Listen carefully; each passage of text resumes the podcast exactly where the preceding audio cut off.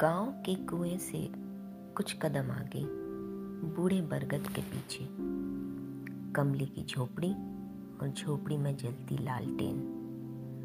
गुजरते पहर के साथ लालटेन की रोशनी कम होती रही। रात के सन्नाटे में वो अपने ही साँसें सुनती रही। थाली में परोसी रोटी कुछ कच्ची, कुछ पक्की थी। उस रात कमली ने पलक न झपकी थी। एक निवाला उसके हलक से न उतरा था। बीता हर लम्हा उसकी नज़रों से गुजरा था। सूरज ढलते आ जाऊँगा, कहकर निकला था भोला। न भोला आया, न ही उसका संदेशा। रात स्याही सी काली और काली होती रही, कमली सिसकियों में।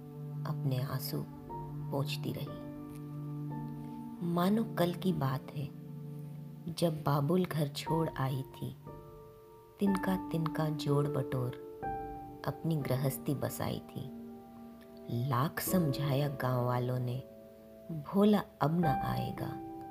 कर ले दूसरा ब्याह पगली, समय बीतता जाएगा।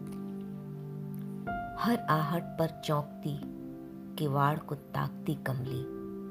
चौराहे पर भोला भोला नाम पुकारती कमली। झोपड़ी में खूंटे पे टंगे कैलेंडर पर तारीख बदलती रही। बूढ़ी कमली टकटकी लगाए, भोला की राह तकती रही।